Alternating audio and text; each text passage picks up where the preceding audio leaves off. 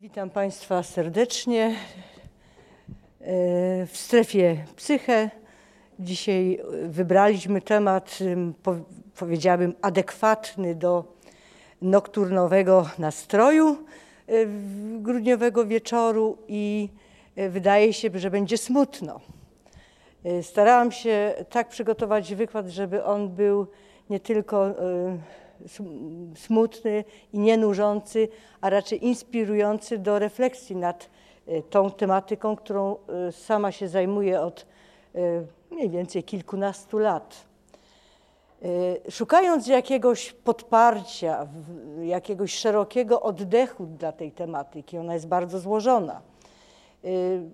Pomyślałam sobie, że dobrze by było oprzeć się o jakąś propozycję artystyczną. Artyści mają to do siebie, że wnikliwie i głęboko y, drążą naturę ludzką, prze, przestawiając czy prze, y, transponując y, tą naturę ludzką na obrazy, na prezentacje, na przedstawienia alegoryczne. I znalazłam coś, co kiedyś widziałam w Wiedniu, w Galerii Albertina. To jest to, co Państwo widzą na ekranie, a mianowicie melancholię y, Albrechta Dürera, miedzioryt z początków XVI wieku, w którym nie ma na razie nic samotności, ale jest mm, psychologiczna melancholia, którą już na, która nam się kojarzy z jakimś właśnie smutkiem, rozrzewnieniem, nostalgią, pewnym smutkiem czego? Najczęściej utraty czegoś, co jest ważne, albo też lęku przed czymś, co nas może spotkać, no, lęku przed utratą. Y, Miedziory ten przedstawia w bardzo dużym skrócie oczywiście pewną postać alegoryczną, trochę twórcy, trochę anioła, trochę artysty, kreatora, który jest w wątpliwościach utraty talentu, czy też akurat weny twórczej, co może widać, bo ten aniołek, czyli takie putto e, włoskie e, symbolizujące natchnienie, siedzi mu nie na ramionach, tylko obok. Nie ma ludzi, nie ma kontaktu z innymi ludźmi. Jest tylko pies, wierny przyjaciel człowieka, zwłaszcza wtedy, kiedy ludzie są samotni. I jest troszeczkę tego, tych alegorycznych e, elementów utraty chwilowej utraty albo długiej, chronicznej utraty talentu albo weny twórczej. A więc dłuto, struk albo hebel, mówiąc po śląsku, e, pewne elementy e, ilustrujące twórczość, czyli cyrkiel, bardzo często w, przedstawieniach malarskich występujący. I jeszcze do tego ta, ta twarz właśnie wątpiąca, pa, patrząca gdzieś w dal, nie wiemy jaka przyszłość czeka tego alegorycznego artystę. I jeszcze czas biegnący i uciekający ludziom e, spod nóg i w ogóle czasami ze świadomości. Mm, Możemy marnować czas, tracić czas, prawda? on tam gdzieś jest, a my nie jesteśmy świadomi tego. Potem jest za późno, to jest nam przykro i smutek utraconego czasu, w poszukiwaniu utraconego czasu. Więc jest jeszcze los ważący nasze istnienie i jest dzwon, który, wiecie, każdemu dzwoni do pewnego momentu i koniec. A jeszcze z boku tajemnicza tablica magicznego kwadratu, która ma w, w pionie i w poziomie i w przekroju te same liczby. Tu akurat, jak mówią znawcy Dürera, jest ukryta liczba 34, a ona jest sumowaną datą śmierci matki Dürera. I tak to oto idziemy w kierunku utraty czy straty czegoś ważnego i wątpliwości, a nawet lęku przed czymś, co jest nieznane. Kiedy e, bywamy samotni? W bardzo różnych okolicznościach, zwyczajnych, bardzo takich e, e, potocznych, po, powszednich, ale także dramatycznych i tragicznych, jak utrata właśnie e, osoby najbliższej, jak ograniczenie czy też pewien deficyt kontaktów, które chcielibyśmy mieć z ludźmi, jak wtedy, kiedy odczuwamy, że mamy z ludźmi kontakt, jesteśmy z nimi, nie jesteśmy sami, ale jesteśmy samotni z powodu tego, że te związki czy kontakty nie są e, zadowalające czy satysfakcjonujące. Że też czasami tracimy, co się zdarza i jest bardzo niepokojące, pewne własne dobra osobiste, zasoby osobiste, jak dobre imię czy godność, z powodu tego, że na przykład ktoś nas oszczerco obraził albo oplotkował i nie bardzo wiemy, co z tym zrobić. Poczucie samotności, bezradności, że coś takiego się zdarzyło, a jak teraz odzyskać tą godność. I także oczywiście to związek jest dosyć oczywisty, badany często. Y, samotność jako wynik braku wsparcia w różnych sytuacjach losowych, zdarzeniach ważnych, trudnych, nowych, samotność ucznia przeniesionego z klasy do klasy, on się nie może odnaleźć, albo więźnia, który został zamknięty w więzieniu za coś, co, co, co się stało niegodnego i kryminalnego. I ostatecznie jeszcze bardzo egzystencjalnie trudny temat samotności y, osób pozostających w jakimś notorycznym utrapieniu życiowym, na przykład w ciężkiej chorobie, gdzie nie ma dobrego poparcia czy rozwiązania tego problemu, albo też w sytuacjach szczególnych, które się przytrafiają i są z losu właśnie, z tego losu, z tego czasu, który biegnie. To są kryzysy, kataklizmy, różne zdarzenia, nad którymi nie panujemy, mamy bezradność tych, tych zdarzeń i konsekwencji. Konsekwencje, które możemy tutaj jakoś obłaskawić, to jest właśnie wsparcie i zaopatrzenie emocjonalne, materialne, inne.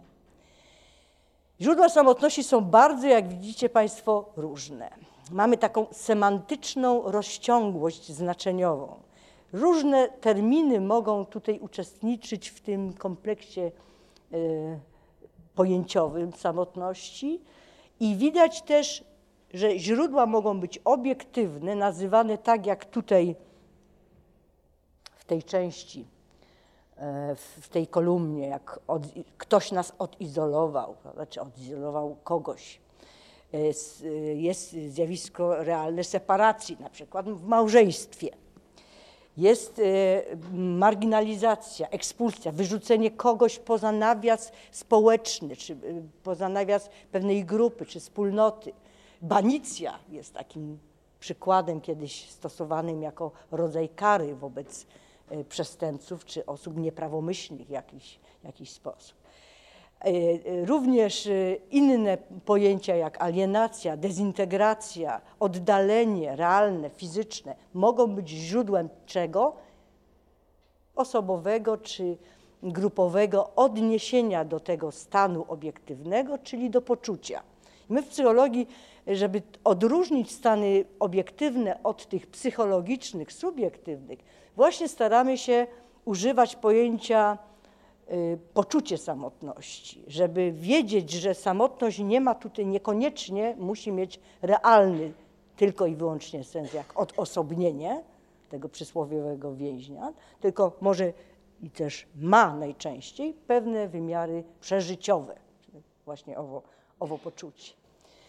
Jest taka hipoteza leksykalna Louisa Goldberg. Ona mówi, że najważniejsze rzeczy, które są dla ludzi istotne przeży do przeżycia, do przetrwania, są obecne w językach, czy w języku, no, w narzeczach, w y, zestawach znaczeń, y, którymi posługują się różne nacje, narody, kraje. Otóż okazuje się, że mm, z badań lingwistycznych wynika, że samotność jest prawie wszędzie, w każdym języku obecna, co oznacza, że ma wysoki walor znaczenia i warto jest rozumieć to, nie tylko to pojęcie, ale też jego rozciągłość semantyczną i znaczenie dla po prostu y, dobrostanu albo braku dobrostanu w tym przypadku y, ludzkiego. To, co jest najczęściej spotykane w owych o opowieściach, co to jest ta samotność, to jest przykry stan. No, jakiś przykry stan, mniej lub bardziej długotrwały, czasami epizodyczny, braku kontaktów, braku związku z innymi ludźmi. I stąd też wiemy, Aronson napisał książkę Człowiek istota społeczna. Nie przetrwalibyśmy, gdybyśmy tych związków z ludźmi nie mieli. Czy to płytszych, czy to bardziej głębokich, ale zawsze. To, co również się y, w tych y, ujawnieniach, mm, relacjach, narracjach mm, językowych y, ciągle powtarza, to element smutku, to o czym powiedziałam, z tą melancholią się to wiąże, smutek straty czegoś istotnego w życiu bądź kogoś ważnego, jak na przykład stan wdowieństwa jest tutaj dobrym przykładem, bądź lęk przed utratą tego, lęk, czy rzutowanie do przyszłości, tego, co się może zdarzyć. To jest tak jak z tą, z tą utratą weny i nie wiadomo, czy ona wróci. No, czy wróci ten stan kreacji, twórczości, możliwości. Szukając jakiegoś y, bardziej twardego i dobrze osadzonego w psychologii odniesienia do samotności, która jest słabo badana, mniej więcej około 20 lat są badania nad samotnością. W Polsce y, dosyć w małym stopniu, mm, w krajach anglosaskich mniej więcej od y, lat 70., a wysyp badań to, to był w latach 80. Teraz znowu jakby rzecz umknęła badaczom z pola widzenia. A więc szukając takiego odniesienia w takiej psychologii klasycznej, to pozwoliłam sobie Państwu pokazać no, klasykę właśnie, czyli Hansa Eisenka, on sobie tutaj, o przepraszam, nie widać go, teraz widać, uśmiecha się do nas e, dość miło, który wymyślił znaną e, w psychologii gigantyczną trójkę, czyli taki zespół wymiarów psychologicznych, znacząco tłumaczących postępowania, zachowania ludzi, pewne wzory zachowań stałych w różnych sytuacjach. Czyli e, to jest psychologia cech, czyli takich e, wymiarów psychologicznych, które nam tłumaczą, dlaczego e, jesteśmy ciągle tymi samymi osobami, dlaczego się możemy po sobie spodziewać określonych zachowań, bo mamy takie, a nie inne cechy. I z tej, i z tej propozycji wynika oczywiście ten ta grafika, gdzie Einstein rozciągnął na wymiarach pionowym neurotyczności, czyli wachliwości emocjonalnej i równowagi oraz ekstrawersji, introwersji, to jest na pewno Państwu dobrze znane. Cztery klasyczne temperamenty, czyli takie podstawy rozwoju osobowości wrodzone, E, jeszcze od Hipokratesa znane z starożytnej Grecji. I na tym, na bazie tego e, rozpisania cech psychologicznych i pewnych typów temperamentalnych ujawnia nam się owa melancholia.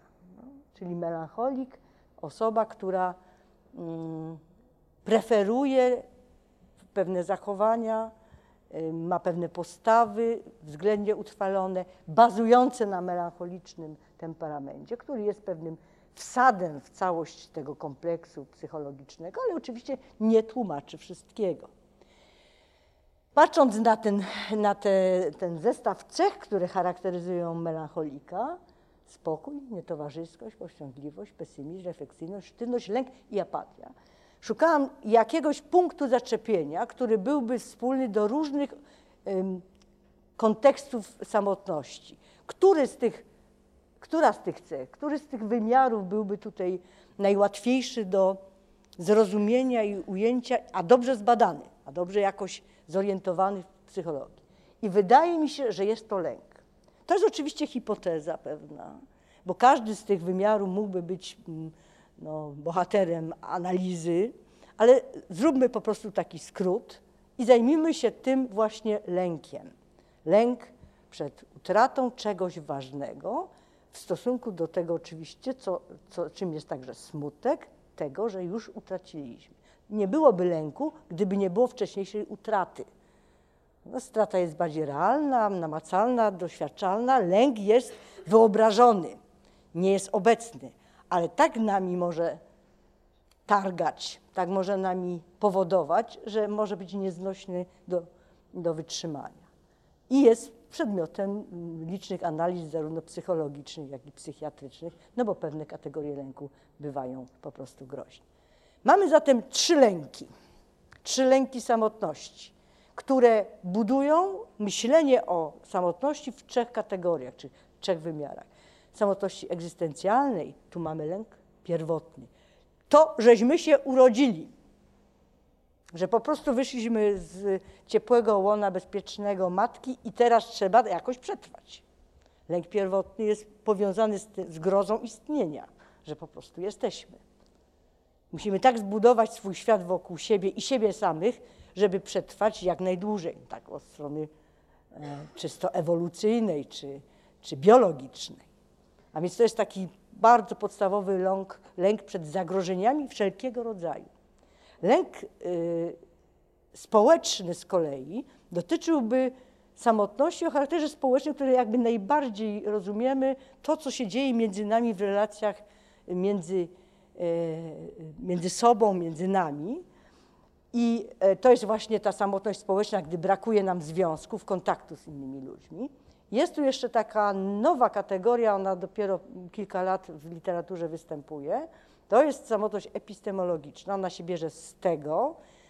E, ja to tak nazwałam, muszę powiedzieć, bo nie mam dobrego określenia. Nazwa angielska jest skomplikowana i wcale nie, niełatwo przetłumaczalna. Do, do tego jeszcze wrócimy. Tu chodzi o to, że my mamy wiedzę na temat tego, jak zachowują się ludzie, co, co oni czują, sądząc o nich z powodu naszej menta procesu mentalizacji, czyli tego, jak my sobie przedstawiamy, co ci inni ludzie myślą, czego pragną, jakie mają potrzeby. Ale tak naprawdę do końca nigdy nie jesteśmy pewni i my siebie i inni nas, czy dobrze się rozumiemy. To jest taka samotność z braku pełnego, kompletnego zrozumienia, wejścia w skórę drugiej osoby. Mówi się, że trzeba z człowiekiem beczkę soli zjeść, żeby go poznać i też nie wiadomo, czy tak do końca. Z drugiej strony jest to dobre, dlatego że jakbyśmy wleźli w psychikę kogoś innego, to tak jakbyśmy się stali nim samym. A chcemy być indywidualni, e, dobrze się czuć własnej tożsamości, niepowtarzalnej, niepowielalnej, bo każdy z nas jest inny, prawda? Więc trochę tej tajemnicy bariery mentalnej, czy mentalnościowej, poznawczej, epistemologicznej chyba nam potrzeba, żeby w ogóle być, żebyśmy mogli być osobami, a nie tylko y, obiektami wzajemnego zainteresowania. I trzecia samotność bazuje na lęku separacyjnym. To jest y, termin z psychologii y, rozwoju człowieka, z, y, z psychoanalizy, trochę z te, takiego wątku teorii relacji z obiektem.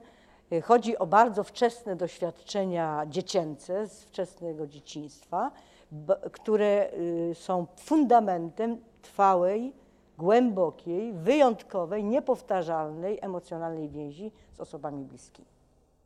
I te trzy elementy y, fundują nam samotność, co najmniej te trzy oczywiście, bo można byłoby e, znaleźć także inne kategorie, ale one się nakładają, a my wiemy, żeby według y, brzytwy Okhama nie mnożyć bytów, czyli zrobić z całego rejestru różnych możliwości te podstawowe, które są dobrze tłumaczące, wyczerpująco tłumaczące dane zjawisko.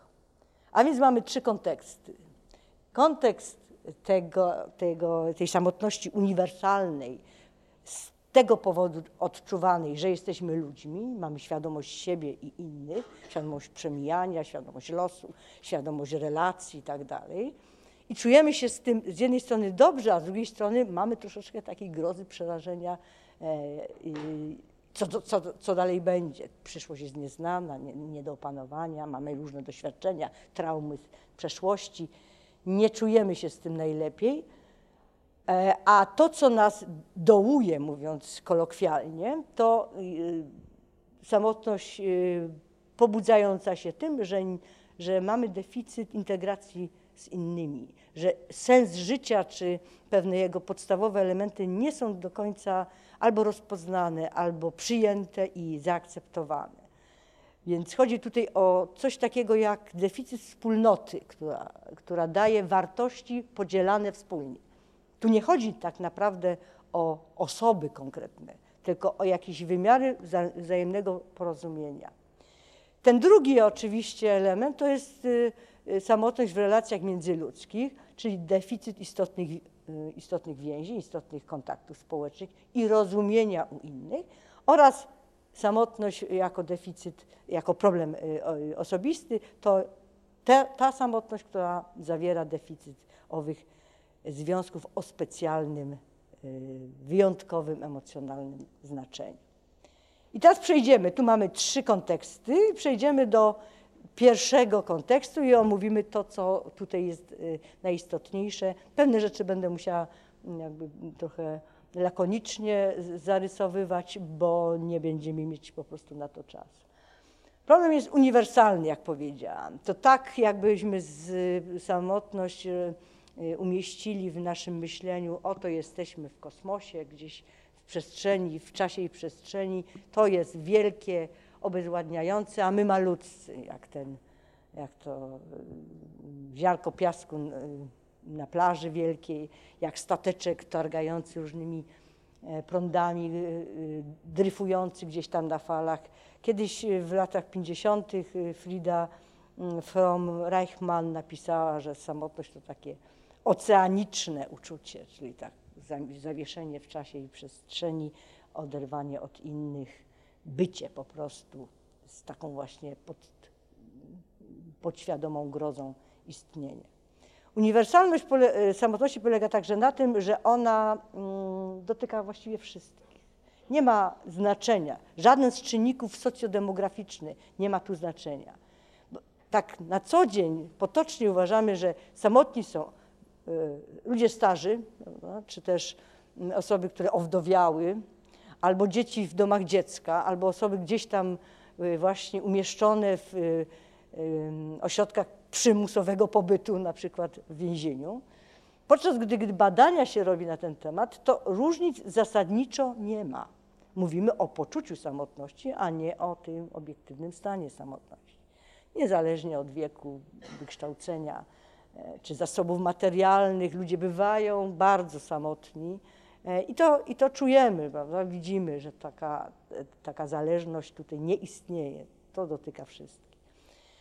Samotność egzystencjalna mm, często w literaturze jest opisywana jako o, o postaci bez, bezkształtnej, to znaczy, że nie jest potrzebne kontaktowanie się z innymi osobami, bo przedmiotem sprawy jest podzielanie pewnych wartości, pewnych zwykle wspólnych wartości, które obłaskawiają tą grozę istnienia. W związku z tym e, można powiedzieć, że, y, że ten lęk podstawowy jest tutaj jakby tłumiony, czy też obłaskawiony przez to, że podzielamy e, wspólnotę sensu, wspólnotę znaczeń, wspólnotę wartości, wspólnotę reguł, norm, zasad. Gdy tego nie ma, gdy jest anomia, to jest taki, taki stan e, pozbawienia, poczucia pozbawienia, że, mm, że istnieją jakieś reguły, że można się kierować czymś konkretnym. W takim zawieszeniu ludzie po prostu źle się czują. To prowadzi czasami do rewolucji, szczerze powiedziawszy, tak, w takim planie e, społecznym. Jak powiedziałam, patologiczna wersja tego, tej grozy istnienia z lękiem podstawowym to jest lęk uogólniony albo też wolno płynący. To są kategorie z DSM, nie wiem czy Państwo wiecie, czy, czy z innych tego rodzaju podręczników statystycznych oznaczeń różnych kategorii psychopatologicznych. I tam już jest y, wyraźne wskazanie, E, co z tym jak to można leczyć. I to są zwykle postępowania psychiatryczne czy farmakologiczno-psychiatryczne. Ale też e, ten uniwersalizm e, samotności możemy dostrzec w tym, że wcale nie trzeba być oddzielonym czy izolowanym, aby samotność odczuwać. Jest tak, że samotność, ale nie sam. A może być tak, że ktoś jest samotny, nie jest samotny. Tutaj chodzi o to, że y, ludzie mogą być samotni nawet w tłumie czy, czy wśród y, bliskich, a także w wielkich miastach na przykład jest tyle osób do zapoznania i podzielania wspólnych różnych mm, wartości czy, czy, y, czy działań, a jednak to się dzieje. Dlaczego tak się dzieje? No są oczywiście różne hipotezy na ten temat. Y, dwie tutaj przytoczyłam. Ta, ta druga dotycząca y, teorii optymalnego pobudzenia jest taka raz, że starsza, a także dosyć prosta. Ona mówi o tym, i to jest badalne, że tak powiem eksperymentalnie, że zwykle ludzie mają pewien poziom pobudzenia, kontaktu z innymi ludźmi czy z obiektami dla nich interesującymi. Jeśli ten y, poziom pobudzenia nie jest zaspokojony, no to odczuwamy, jeżeli tam jest właśnie y, aspekt y, pozbawienia, no właśnie samotność. E, teoria dosyć oczywista, zwana także teorią U, czyli tego właśnie takiego rozkładu y, poczucia samotności w momentach, gdy, gdy tego pozbawienia jest bardzo wiele. A druga hipoteza, trochę młodsza, y, sawanny, ładnie się nazywa i ona mówi o tym, czy też sięga do ewolucji i zachowań e, ewolucyjnych u ludzi, przystosowawczych i mówi tak, że ludzie z homonidów wyszli, stali się homo sapiens, kiedy? Gdzie? No na sawannach. A na sawannach dlaczego? Dlaczego tam przetrwali, a nie w innych miejscach? No bo tam była, było średnie natłoczenie zagrożenia, co było korzystne. No, w, na sawannie nie ma tak wielu drapieżników, jak na przykład w lesie, gdzie za każdym drzewem może ten drapieżnik stać. I tam ludzie przetrwali, w związku z tym przyzwyczaili się do takiego poziomu pobudzenia innych istot, w tym także ludzi, którzy też są drapieżcami prawda, dla siebie samych, e, że no, wypracowali pewien rodzaj sygnału, e, takiego sygnału dawanego samemu sobie, uważaj, nie jest dobrze.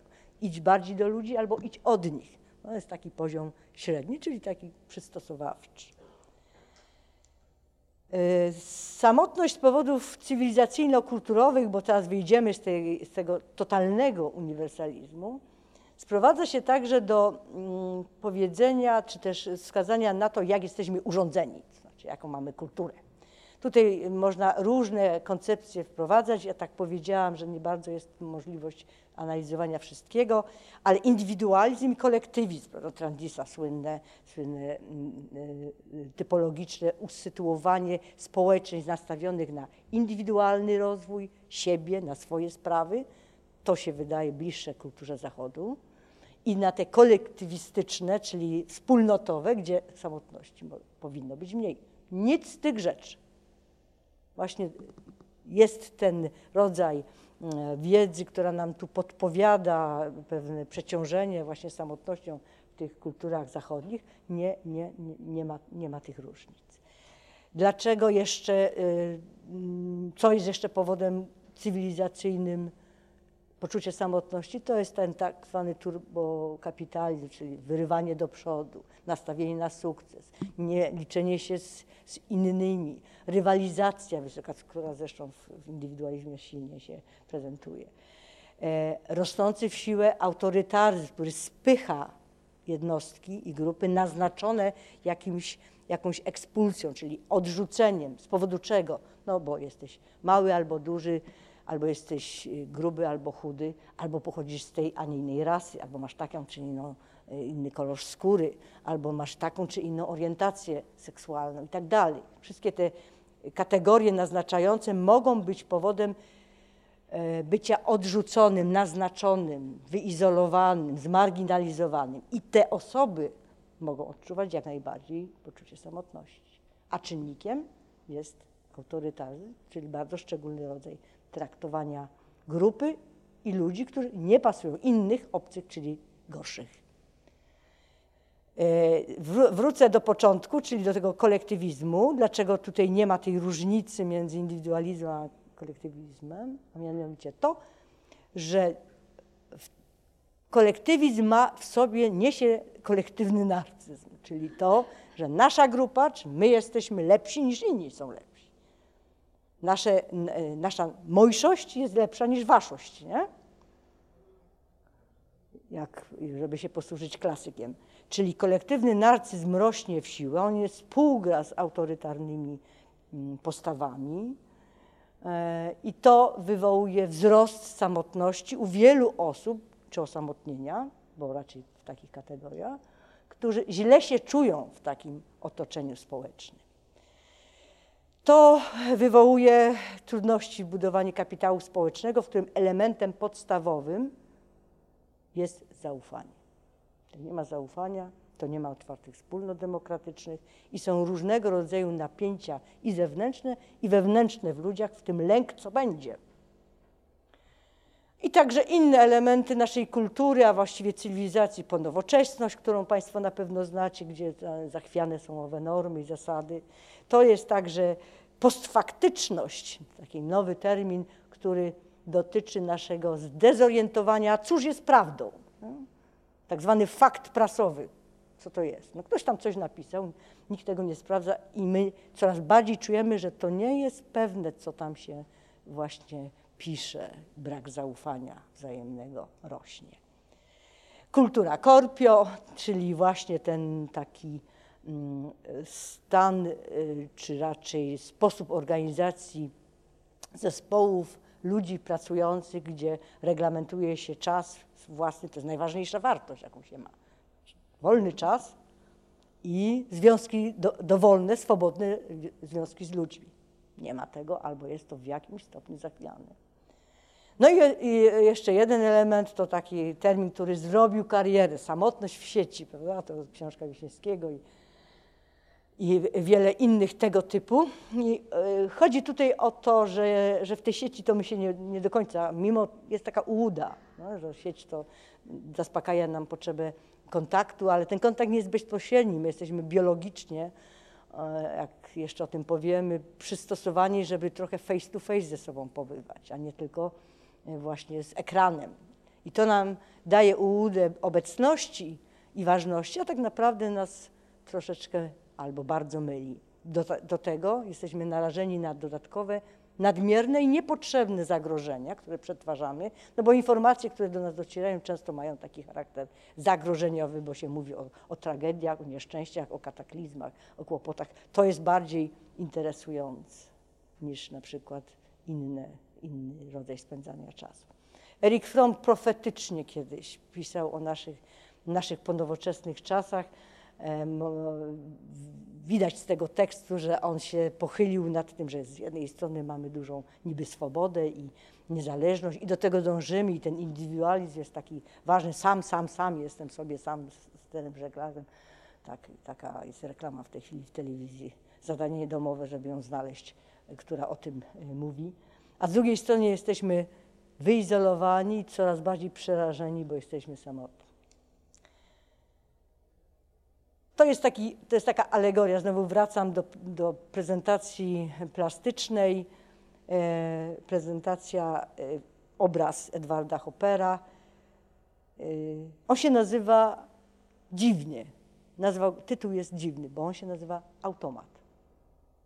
Co to ma wspólnego z naszym e, tutaj wątkiem? No może bardziej ta, ta pani, która tak siedzi samotna, da, chyba nocą, chyba w jakimś dziwnym miejscu, wyizolowana, bez przyjaciółek, bez nikogo. A tu chodzi o to, ten automat tytułowy to jest mm, zaznaczenie tego, że pewne elementy cywilizacyjne, pewne pomysły na usprawnienie sobie samodzielności i niezależności mogą być pułapką. Automat to jest takie, ta przestrzeń z lat 20. i 30. XX wieku to początek początek automatów do sprzedawania papierosów, do e, no, kupowania sobie kanapek i tak dalej. To jest po prostu pomieszczenie automatycznie podające kawę, to znaczy osoba wchodzi, zamyka się, jest w zamkniętej przestrzeni, wyizolowana od świata zewnętrznego, siada sobie przy stoliku i sama się obsługuje tą kawą, no i sama sobie tam samoradnie, ale też samotnie popija kawę. Nie wiemy, co, co, co, jaka jest sytuacja tej osoby, to jest tajemnicza oczywiście prezentacja kogoś tam z życia Hoppera, ale jest to znamienne. Hopper namalował kilkadziesiąt, nie wiem, może nawet więcej obrazów o samotności, w ogóle nie nazywając tych obrazów w ten sposób, tylko tam się ta alegoria gdzieś toczyła, najczęściej kobiety, no bo taka, e, taki sznyt, że tak powiem, kulturowy, że to kobiety płaczą w poduszki i są osamotnione i bardziej tego potrzebują. Nic bardziej mylnego. Ludzie po prostu to mają uniwersalnie. Jeszcze wracając do tego wątku sieciowego, przez tę samoradność ludzie jednocześnie czują się dosyć tacy właśnie nie, nie naznaczeni jako ważni. To znaczy jest ułuda obecności w różnych miejscach, także w sieci, a jednocześnie także doświadczenie utraty ważności w bezpośrednim kontakcie. Obrazują to właśnie te pojęcia samotności w sieci czy samotności w tłumie. Znana książka, może ktoś czytał, właśnie samotność w tłumie o tym, o tym mówi. Recepty na ten pierwszy kontekst. No oczywiście świata do końca nie zmienimy, przeszłości jest, już nie jest kontrolowalna, przyszłość jest nieznana. Co możemy zrobić teraz? Recepty e, pisze Eminem, tu, na ręce. E, to plakat oczywiście z, z ósmej mili, kto widział to wie o czym e, jest ten film. On jest o przełamywaniu barier. Takich, które są skostniałe, twarde, cywilizacyjnie, bardzo silnie ugruntowane i trzeba bardzo dużego wysiłku, tym wypadku osobistego, aby to przełamać na drodze pewnej determinacji i pokazania swoich własnych możliwości. Bardzo krótko powiem, kto nie widział, to jest historia chłopaka z, z nizin społecznych, borykającego się z życiem odpowiedzialnego za siebie i za swoją matkę, bo ona jest pijaczka, a y, alkoholiczka, wszystko jedno, a on musi ten cały bałagan życiowo-egzystencjalny trzymać na swoich barkach. No i próbuje jakby się tego wyrwać, szukając wspólnoty właśnie, wspólnoty czegoś ważnego, celowego, interesującego, twórczego. I odnajduje, ponieważ ma wybitny talent muzyczny do rapu, co jest niesłychane, dlatego że to jest białas, a ci, kto to wymyślili, to są czarni. I on do tych Afroamerykanów dobija się na scenę realnie właśnie tak to w filmie, żeby konkurować w freestylu, czyli takim swobodnym, swobodnej ekspresji muzycznej właśnie w tym świecie, do którego kompletnie nie należy. Druga, druga oczywiście propozycja recepty to jest twórczość, mm, y, potencjał, wykorzystanie potencjału twórczego. Tutaj znowu e, przeklejka z obrazu e, Salvadora Dali, oczywiście to jest surrealizm kompletny, ale ponieważ nazywa się to samotność paranoiczno krytyczna, więc e, to tutaj pozwoliłam sobie wstawić. Jest bardzo dużo właśnie, jak powiedziałam, obrazów z tej tematyki, tylko nie wszystkie, tak jak opera, nie, ma, nie, wszystkie mają te, w tym tytule ten element. Trzeba to odkryć właśnie, trzeba to tam gdzieś po, po, poskrobać pod spodem i znaleźć. A więc wykorzystanie y, potencjału. Y, w psychologii jest taki wątek y, teoretyczny i badawczy, to jest właśnie teoria opanowania trwogi, która mówi, że ludzie, żeby tą egzystencję jakoś oswoić i lęk podstawowy y, zminimalizować, tworzą, pozostawiając po sobie coś dla przyszłych pokoleń i mając poczucie, że ten czas nie został zmarnowany, chociaż on jest tylko wyznaczony w pewnych ramach.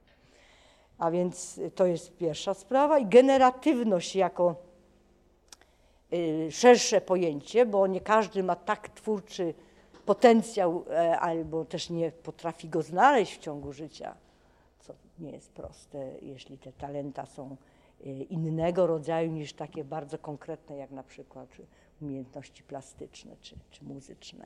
To jest generatywność wszelkiego rodzaju, czyli taka, która daje nam pozytywne myślenie o tym, że każdy z nas to może zrobić. Generatywność e, rodziców wobec tego, że mają dzieci i mogą je prowadzić, tam jakoś wychowywać, ja tego słowa nie lubię, wspierać w rozwoju. E, to jest generatywność mistrza, który prowadzi swojego ucznia. To jest generatywność instruktora zawodu, który rozwija talent swojego czeladnika do mistrzostwa rzemieślniczego. To jest także y, trener sportowy, dziecięcy, który dostrzega potencjał i wyprowadza do mistrzostwa sportowego. Przeróżne, prze, przeróżne możliwości. No i jeszcze jedna strategia społeczna, czy prospołeczna o charakterze grupowym najczęściej, chociaż nie tylko. Myślę tutaj o wolontariacie przykładowo. Czyli strategia, która e, mówi kupą mości panowie, razem musimy się zebrać ku, celu, ku celowi dobremu, który sobie jakoś skonkretyzujemy, a jeżeli nie umiemy, to skorzystamy z pomysłów innych po to, żeby działać i jakby oswajać tą grozę istnienia. No tutaj mam taki przykład z NGO-sami, które są różnego rodzaju stowarzyszeniami, które mają zbożne cele pożytku publicznego, takie, które zapełniają ową lukę e, społeczną między tym, tym ustrojem makrospołecznym, jak, jak ustroje państwowe czy, czy polityczne, a tym mikroświatem człowieka, który i tak ma swoje do zrobienia e, prywatnie. Druga, drugi element to jest ta samotność jakby najbardziej nam znana, czy taka, którą, o której zwykle myślimy, to jest samotność w relacjach międzyludzkich. E, chodzi o, to, o ten deficyt sieci społecznej, którą jest dla nas ważna. Mamy sąsiadów, ale się z nimi nie kontaktujemy na przykład, chociaż byłoby to dobrze, żeby sąsiad najbliższy jest najlepszym, e, nasz, najlepszą naszą kamerą przed złodziejami, prawda? Dobrze byłoby go mieć blisko, ale nie zawsze tak jest.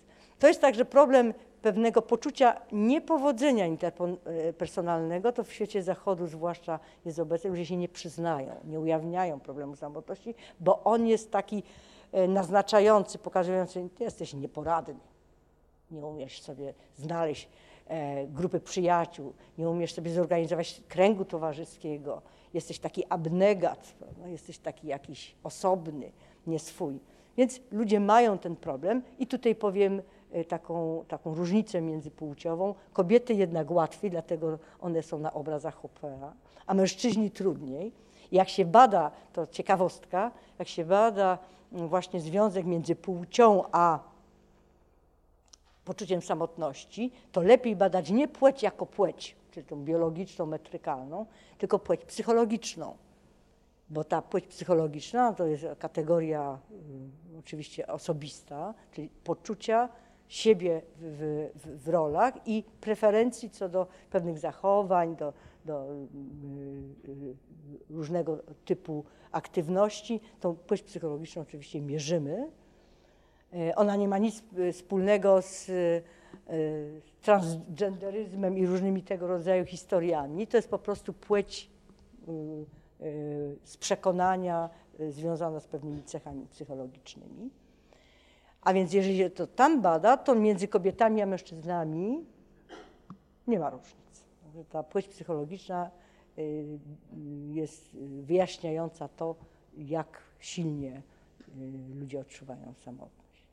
I do tego jeszcze dochodzi czwarta, czwarty obszar problemowy, to jest to, że jest problem z ujawnianiem owych niepowodzeń interpersonalnych, który to prowadzi do błędnego koła, czy takiego mechanizmu interpersonalnego błędnego koła. Jest to opisane w psychologii społecznej. Osoby, które mają problem z ujawnianiem, zachowują się często niezręcznie w sytuacjach społecznych, albo też mają problemy z inicjowaniem kontaktu, podtrzymywaniem rozmowy, bycia e, w dobrej relacji z tymi, z którymi chcieliby być, ujawniają jakąś wstydliwość, niepewność, nieśmiałość, zdystansowanie, respekt y, y, i inne, na przykład małe poczucie humoru, też jest tutaj w pewnym związku z, z, problematyką samotności. W związku z tym są spostrzegani jako mało interesujący albo niech, tacy, którym, nie zależy. No i też ten świat zewnętrzny, społeczny, aha, nie zależy, to nie ma się co wysilać? Nie, nie, nie będziemy tutaj pomagać. No i robi się takie błędne koło, bo ten problem deficytu relacji interpersonalnych narasta. To, co y, najbardziej znaczące mm, w problematyce samotności społecznej, tej, tej związanej z relacjami interpersonalnymi, to jest psychologiczna różnica. To jest pewna definicja, którą się tutaj używa. Psychologiczna różnica, a mianowicie rozbieżność, odczuwana rozbieżność emocjonalno-poznawcza między pożądanym poziomem i jakością relacji, a tym, co się dostaje.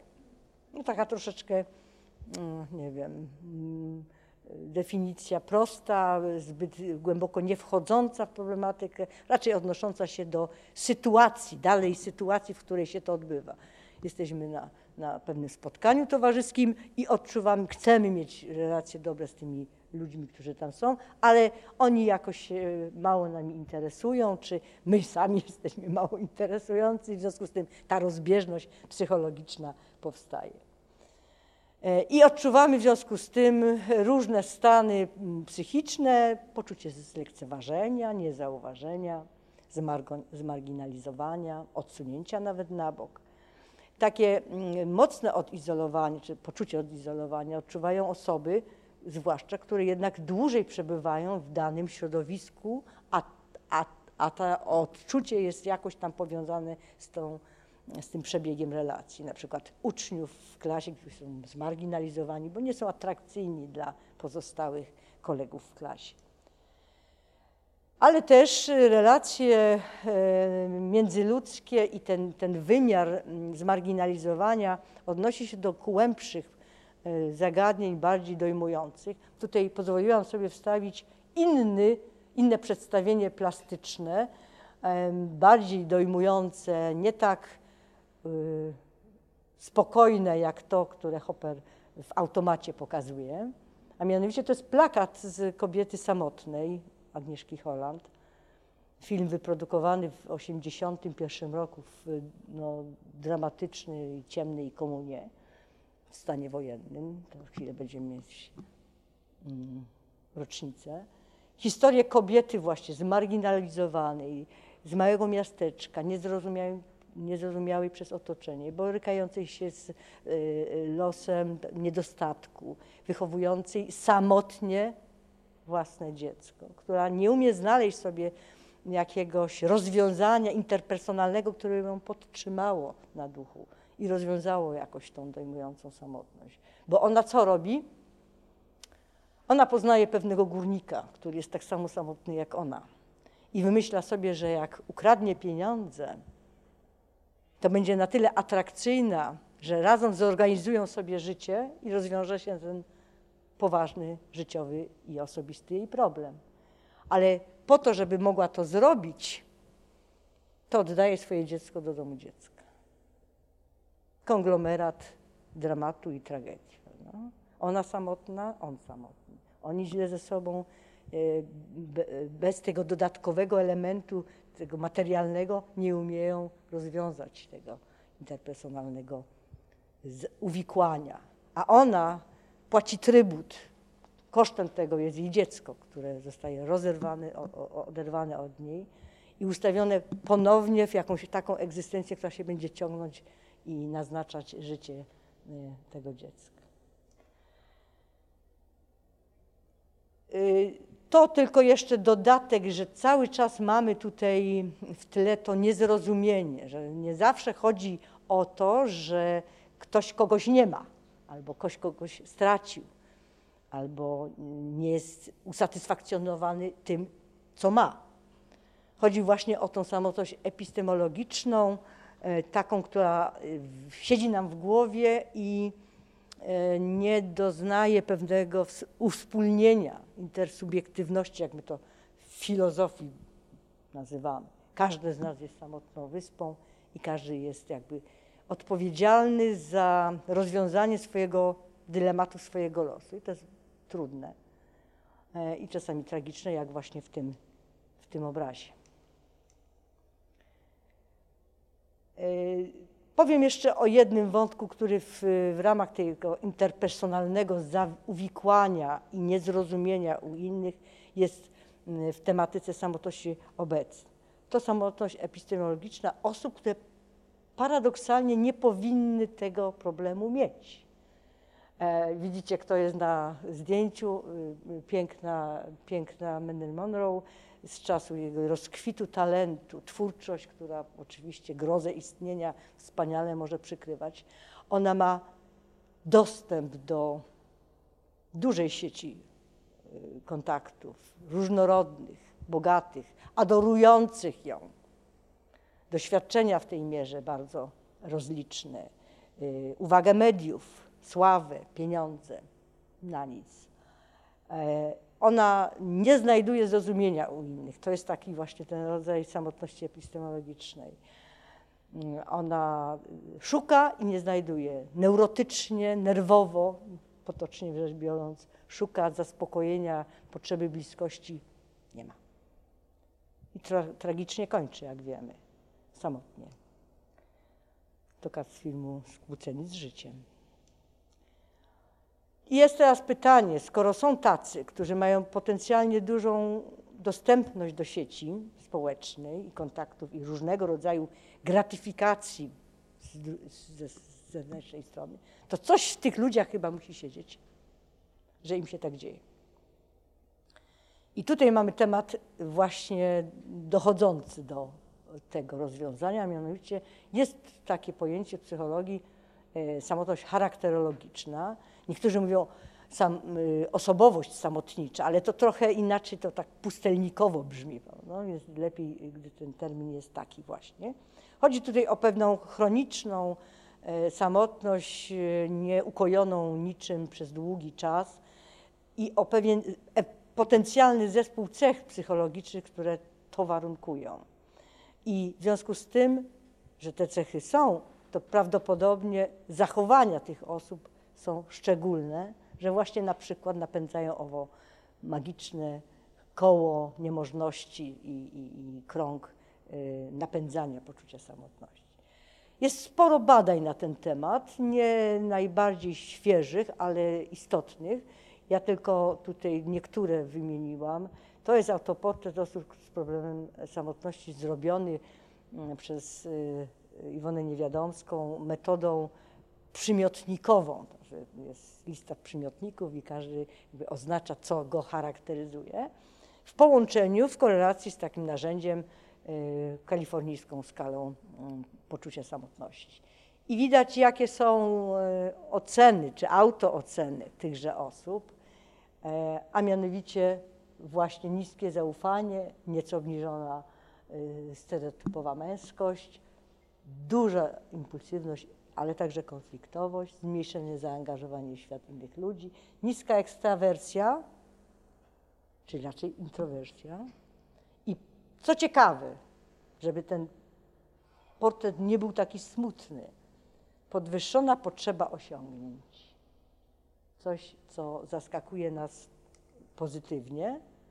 Ja tak dałam syndrom alpinisty samotnego. Wprawdzie alpiniści teraz nie, nie wspinają się samotnie, bo to są zespoły ludzi mocno się wspierających i zauf nie może być nie, braku zaufania prawda, między takimi osobami w tak ekstremalnych zadaniach, ale syndrom alpinisty kiedyś no, funkcjonował jako taka charakterystyka osoby, która chce się odizolować, ma pewną chmurną osobowość, jest niezależna od innych, trochę neurotyczna, ale jednocześnie ma wysoką potrzebę wrażeń i osiągnięć życiowych, no i stąd właśnie to. Podobnie jest jeszcze w Wielkiej Piątce, która gigantycznej trójce, o której wspominałam przy Ajsenku, te cechy się y, ujawniają właśnie na wymiarach osób samotnych, e, ekstrawersja y, y, mała, a raczej wyższa introwersja z dominującym, do, dominującą małą towarzyskością, podwyższony neurotyzm, dość duża sumienność i znowu mamy tutaj cechę raczej pozytywną. Otwartość niska na kontakty społeczne, ale otwartość wysoka albo co najmniej przeciętna na y, aktywności i obszary niespołeczne, czyli zajmowanie się rzeczami, przedmiotami, zwierzętami, a nie, a nie ludźmi. Co do ugodowości, która też się mieści w tej e, Wielkiej Piątce, nie mamy potwierdzeń, nie wiemy do końca, jak to jest. Natomiast psychotyczność, czyli taka skłonność do agresji, e, mała empatia mm, i inne cechy nieprzyjemne charakterologicznie, te w, w, na poziomie przeciętnym. To, co charakteryzuje po części mm, w takich y, zespołach cech osoby z problemem samotności, to to znowu, co tutaj zakreśliłam e, i nazwałam syndromem e, samotnego długodystansowca. Jest film, prawda? bardzo znany z lat 60. Samotność długodystansowca, czyli osoby zapiekłej swoim zadaniu w celu, który chce zrealizować. Nie, wcale nie musi to być z kimś robione samodzielnie, nawet samotnie, po to, żeby to osiągnięcie mieć. Dobre na dzisiejsze czasy? No, wydaje się, że po części dobre. To są zachowania, czy też obszary aktywności ludzkiej, które e, do, temu sprzyjają i pomagają się zrealizować, być sobą. Trochę gorzej jest natomiast z obszarem, który wymyka się poza tę tą wielką piątkę cech czy wymiarów psychologicznych, a to jest zdrowie psychiczne, które znowu po, u tych osób jest dosyć e, kontrowersyjne czy, czy wątpliwe. To znaczy chodzi tutaj o pewne, pewne czynniki ryzyka, które mogą zakłócać zdrowie psychiczne, obniżać dobrostan psychologiczny. To jest za właśnie tę melancholijne zaleganie nastrojów, smutku, przygnębienia. To jest umiarkowany lęk badany, bo można by powiedzieć, że między tymi lękami, o których ja powiedziałam trzema, a lękami ujawnianymi, takimi, które się w narzędziach badawczych samoopisowo pokazują, to jest spora rozbieżność, bo tutaj w tych lękach samotności mogą być obszary nieświadome, czyli takie, które są niedostępne w opisie, mm, w liście przymiotnikowej czy jakimś kwestionariuszu samooceny, ponieważ są jakieś obrony, żeby tego nie ujawniać. Trochę narcyzmu, trochę poczucia winy. Nie są to jakieś psychopatyczne cechy, niemniej jednak towarzyszące właśnie problemowi samotności. No i ta, która najbardziej się tutaj kojarzy, to jest pewna skłonność do depresji, chociaż nie we wszystkich aspektach y, samotności to bywa zbadane. A mianowicie, a podsumowując tą część, przewaga cech nieatrakcyjnych, przewaga, co nie znaczy, że same, y, społecznie, stąd też to magiczne koło nakręcające się nie, niemożności rozwiązania problemu, y, to taka tak zwana unpleasant personality, Czyli to są takie osoby, które ani siebie za bardzo nie lubią, ani in, in, przez innych nie są za, zanadto lubiane, chociaż nie są, niekoniecznie muszą być odrzucane, ani też tak naprawdę siebie za bardzo nie lubią. I w związku z tym chcieliby się zmienić. E, ten dość ciemny e, autoportret nie jest jednak do końca taki ciemny, e, bo on jest nieadekwatny, bo możliwości tych osób często nie są ujawniane. To takie spostrzeżenie profesora Kozieleckiego, który to badał. On stwierdził, że u takich osób często występuje takie zjawisko jak motywacja hubrystyczna i działania transgresyjne. Bardzo to brzmi ostro, ale e, tak, ale no tak, naukowcy tak mają, nie? że używają takich sformułowań, żeby uderzyć w czoło z liścia prawie. Tu raczej bym powiedziała, że jakaś, no, gdzieś się trzeba spełnić, prawda? czyli przekroczyć pewne granice. No, transgresja jest przekroczenie pewnej granicy. Wyjść poza siebie, używając do tego ekstra narzędzi, na przykład ekstremalnego sportu, który jak widać tutaj wcale nie jest y, odizolowany. To nie jest samotny długodystansowiec, prawda? tam mierzący ileś kilometrów swojego dystansu, ale zespół ludzi, którzy w ten sposób E, poszukują zaufania. No bo gdyby oni się nie chwycili, podobnie jak z tym współczesnym, e, e, nowoczesnym alpinistą, no to byłoby krucho. Więc, ale jest tak, wóz albo przewóz. No. Trzeba to zrobić ekstremalnie, żeby się poczuć lepiej, jakby oswoić grozę istnienia. No, to tak, takie coś. I w związku z tym y, te badania dość dobrze nam orientują, kto to są osobowościowo albo charakterologicznie osoby z problemem samotności. Mm, e, I także w badaniach empirycznych, które są y, dosyć przekonujące, widać, że jest brak różnic w przeżyciach u różnych osób w różnych kulturach. Ten uniwersalizm problemowy się y, zaznacza i potwierdza oraz te cechy psychologiczne, które badane są pod kątem samotności, pojawiają się, powtarzają, y, powracają, korelują, niezależnie od tego, w jakich kulturach to robimy. No, ten uniwersalizm, nieważne, czy jesteśmy Amerykaninem, czy Portorykańczykiem, ten problem podobny, podobnie się przedstawia. I też, co ciekawe, duża jest stabilność tego profilu, chyba, że ktoś przeszedł jakąś, jakiś coaching, prawda, czy jakąś inną, e, jakąś drogę do poznania siebie i zmiany, dużej zmiany. To oczywiście zmiana osobowości czy charakterologiczna to jest ciężka praca nad sobą, a możliwa, ale wymagająca dużo samozaparcia, bo te cechy, które bada się u osób z tym problemem, powtarzane na przykład, czyli w jednym momencie, a potem po, po iluś tam miesiącach czy latach, drugi raz, te same osoby oczywiście, te, mm, te wyniki są zbieżne dość sporo, korelacje między tymi wynikami są dodatnie wysokie, co oznacza, że mamy tutaj pewną stabilność rzeczywiście charakterologiczną. A co jeszcze można powiedzieć o tym wykresiku? A mianowicie to jest taki wykres, który wyciągnęłam z własnej książki.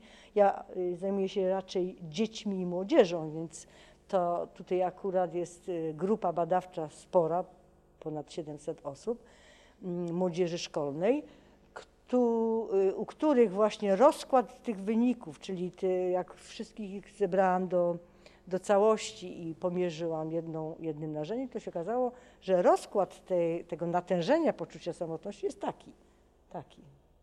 Co to przypomina? No tak wiemy, że to jest tak, tak, tak zwana krzywa dzwonowa albo krzywa normalna. Z, m, różne cechy psychologiczne, dobrze zmierzone, rozkładają się zgodnie z krzywą normalną, czyli jest trochę osób o bardzo niskim wyniku, dużo osób o średnim i znowu trochę proporcjonalnie, mniej więcej symetrycznie tych o, o wynikach wysokich.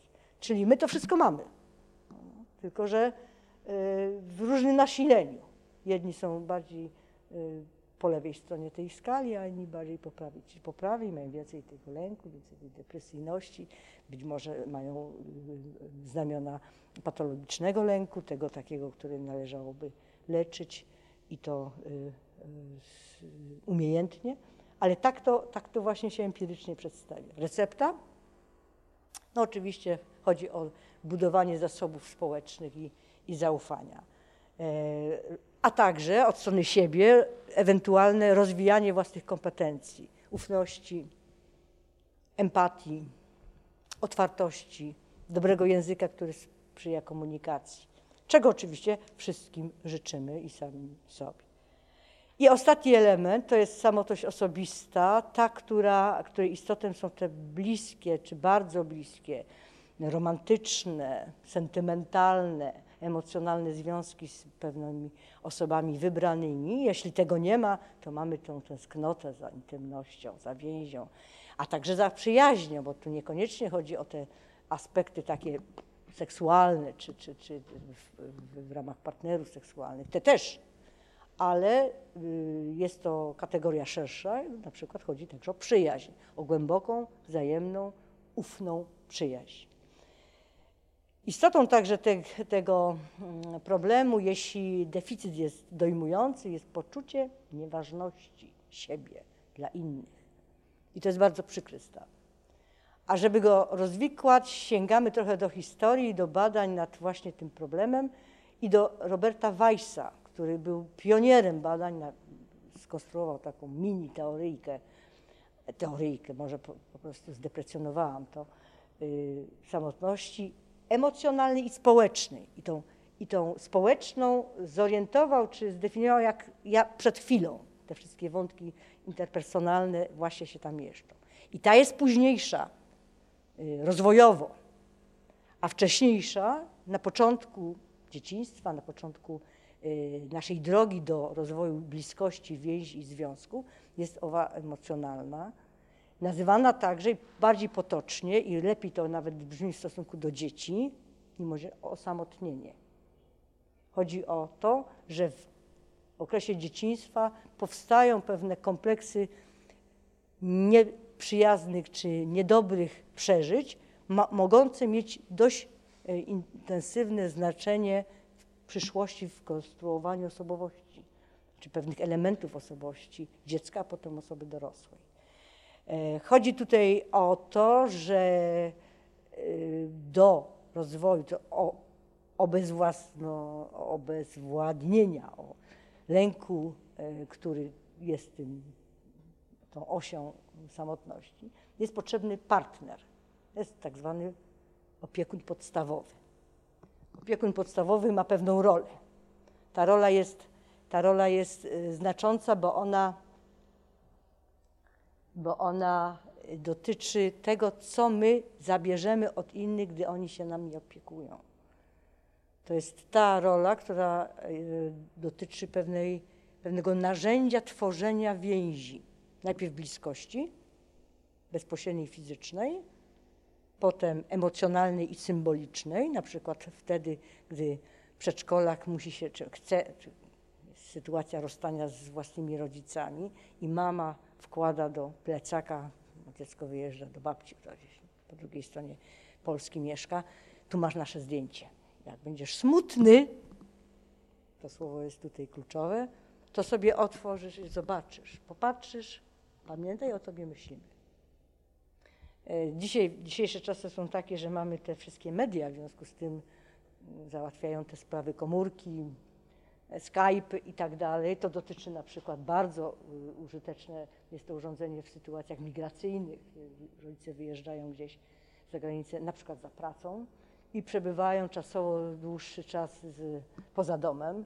I ten Skype, to, to, to ten kontakt y, wizualny i i dźwiękowy zaspokaja potrzebę bliskości, jakby takiej, e, takiego rytuału bycia z tym kimś, kto jest tym opiekunem podstawowym. Jeśli to jest, y, y, jeżeli to się dobrze dzieje, to ten, dlaczego tutaj ten lęk separacyjny? E, to tak się odbywa, że lęk separacyjny pojawiający się około połowy pierwszego roku życia, bardzo wcześnie, i dojmujący przez kilka miesięcy, obrazujący się tym, że na przykład jak chcemy pójść do sklepu na chwilę i dajemy do sąsiadki, a dziecko ma 10 miesięcy, to może być wściekłe, że zostało odsunięte, odseparowane. To znak, że ta więź już pomału się tworzy, dziecko rozpoznaje to, że nie jest we własnym miejscu na, ze swoją osobą, bo przecież świetnie już wie o co chodzi pod tym kątem, emocjonalnie czuje, że trzeba protestować. Nie chce tak mieć, nie chce być utracie tego, tej bliskości. Więc jest dobra, pozytywna funkcja lęku separacyjnego. To zapewnia sygnały dla opiekunów, aha, jest mu źle, musimy go ratować z tego stanu, podnieść dobrostan. To po pierwsze, czyli takie, takie zapewnienie ochrony bliskości bezpośredniej, a dalej idąc, ten lęk separacyjny ma wkład pozytywny w to, żeby wytworzyć się za pomocą zachowań, reakcji rodziców trafnych, adekwatnych do potrzeb dziecka, pewnego jakby poglądu we własnej głowie, w tej małej głowie, zasługuje na miłość jestem dobrze zaopiekowany, to znaczy, że to znaczy, że znaczy. To znaczy, że nie jestem nieważny. Że mnie chcą. I to jest to dobre. Oczywiście lęk separacyjny minimalizuje się y, w miarę rozwoju u dzieci, samoradności, y, autonomiczności, zdolności do radzenia sobie, do wytwarzania różnych sposobów radzenia sobie ze stresem itd. Tak Ale czasami bywa tak, że utrzymuje się, jest wprawdzie zrepresjonowany, czyli nie, nie dochodzi do świadomości, ale reguluje emocje. I to się niestety zdarza wtedy, kiedy dochodzi do wczesnodziecięcego osamotnienia, kiedy no, pod wpływem, y, my to fachowo nazywamy deprywacją, no, pozbawienie. Nie deprawacja, tylko deprywacja pozbawienie kontaktu, rzadki kontakt z osobą, która już wytworzyła z dzieckiem wzajemnie ten, tą więź. Chodzi o tego opiekuna podstawowego, albo o niewielką grupę osób, które tą funkcję pełnią. Bo to nie jest tak, że to jest, no najczęściej jest to matka, to taki schemat i biologiczny, i kulturowy. Ale bywa, że taką opiekunką jest babcia, starsze rodzeństwo, ktoś z starszego rodzeństwa, niania. W dawnych wiekach z badania Filipa Arie wynika, że dzieci były bardziej przywiązane do swoich nianiek no, niż do swoich matek, ponieważ, zwłaszcza w tych bogatszych rodzinach, ponieważ z nimi przebywały. Częstotliwość i długość przebywania z dzieckiem warunkuje wytworzenie tej więzi i bliskości podstawowej, która potem jest ochronna w stosunku do osamotnienia. Jeżeli tego nie ma, niestety pojawiają się te kompleksy przeżyć negatywnych, nieprzyjemnych. Ten lęk separacyjny jest nieukojony i e, oprócz tego, że dziecko wytwarza negatywne przekonanie, chyba nie zasługuje na miłość. Jest także mało ufne, że będzie dobrze. Jest ta utrata pewności bycia w bezpiecznym świecie z bezpieczną bazą, czyli z tym opiekunem podstawowym. Bardzo negatywna konsekwencja, która może mieć poważne, znaczy, poważne, poważny wpływ na rozwój osobowości. Dzieci mają wbudowane, to nie jest takie bezwarunkowe, pewne strategie przetrwania oczywiście. To są, jakby powiedziała psychoanaliza, Freud na przykład, e, strategie mechanizmów obronnych przed lękiem. A to dziecko nie pamięta, represja, wyparcie tychże zdarzeń niepokojących, budzących lęk, po to, żeby przetrwać i żeby jakoś się odnaleźć. Drugim, drugim, y, drugą kategorią tego, tych strategii to są dobrze w tej chwili już rozpoznane i badane intensywnie w tej chwili wzorce przywiązania. Otóż to, że się wytwarza w głowie pewne przekonanie dziecka, to się nazywa tak fachowo wewnętrzny model pracujący, ale to, to nic nam nie mówi, e, to wiąże się z pewnym stylem, albo lepiej wzorcem przywiązania. Otóż my się różnimy między sobą wzorcami przywiązania, nie tak za bardzo, ale co najmniej trzy czy cztery podstawowe wzorce e, przywiązania e, się w tej chwili wymienia. To jest bezpieczny, pozabezpieczne, a w tych pozabezpiecznych lękowo ambiwalentny, lękowo unikowy i zdezorganizowany. Ten, ten ostatni zostawiamy na boku, bo dotyczy ciężkiej patologii, czyli tego, e, jak się po prostu nie wytwarza wzorzec z powodu generalnie przemocy. Tak możemy powiedzieć, generalnie przemocy w różnych, w różnych wersjach i formach. Te dwa po, pozostałe pozabezpieczne, no bo ten bezpieczny to jest ten, który opanował lęk separacyjny, jestem silny, mam znaczenie, jestem ważny, mam zaufanie, będzie dobrze. To jest wszystko to, co ma w głowie w tym modelu pracującym dziecko, a potem nastolatek, a potem osoba dorosła. Dobrego. To jest jej zasób osobisty, który chroni przed właśnie jakby emanacją tego lęku separacyjnego także w dorosłych związkach, na przykład romantycznych. Okazuje się, że te pozabezpieczne i to badałam też y, osobiście, wiążą się z poczuciem samotności. Ten y, nieufny, lękowy, ambiwalentny, nie wiem kim jestem, co, czego się można spodziewać po innych. Lepiej się nie wiązać. Lęk przed bliskością czy intymnością. I ten drugi, unikowy, ja sobie poradzę. Jakoś to będzie, ale nie bardzo mogę wchodzić w relacje z innymi, bo to jest niebezpieczne i jest źródłem cierpień. E, to powiedziałam. Do, na koniec tylko już badania są nie tylko odnośnie psychologii relacji i tych wszystkich konsekwencji od dzieciństwa aż po dorosłość, ale również e, od, odnosi, od, odniesieniu do zdrowia fizycznego i do stanów niedoborowych, czy e, małego, czy obniżonego, czy pogorszonego dobrostanu właśnie z powodu, czy kontekście przeżywania samotności. Są e, badania, które potwierdzają, między innymi z Uniwersytetu w Waszyngtonie, y, to, że w przeżyciach samotności biorą udział neurotransmitery, hormony także.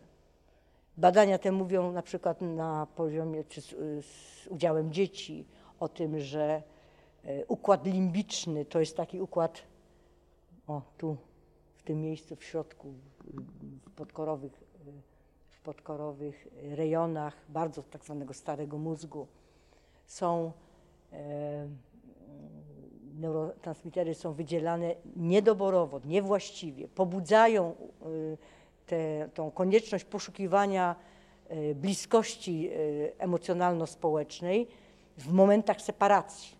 Dziecko oddzielone z jakichś powodów, hospitalizacji na przykład. Wtedy te badania można było robić. Niedo, niedobór owych neuropeptyd obniża poziom dopaminy albo ją podwyższa, dając pewny pewien poziom agresji, nieprzystosowawczej agresji. Zmienia się rytm e, e, u dziecka, pracy serca, zmieniają się rytmy e, dobowe, zmienia się sen i inne, i inne parametry. Podobnie jest u osób dorosłych, która generalnie konsekwencja jest spadek, spadek odporności. W związku z tym łatwość zachorowania.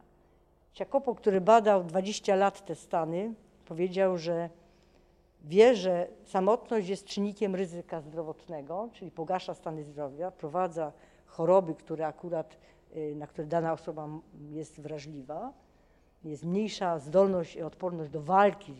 Tu są pokazane pewne przykłady właśnie, niższy poziom tych komórek NK, czyli killerów walczących z drobnoustrojami, e, substancjami chorobotwórczymi itd. Tak e, I e, także jest to, samotność jest czynnikiem szybszego zgonu nawet, przyspieszania, skacania życia.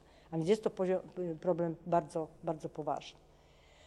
Recepty są oczywiste. Zacząć od początku. Dbać o relacje i rozwój dobrych, dobrej więzi, bliskości.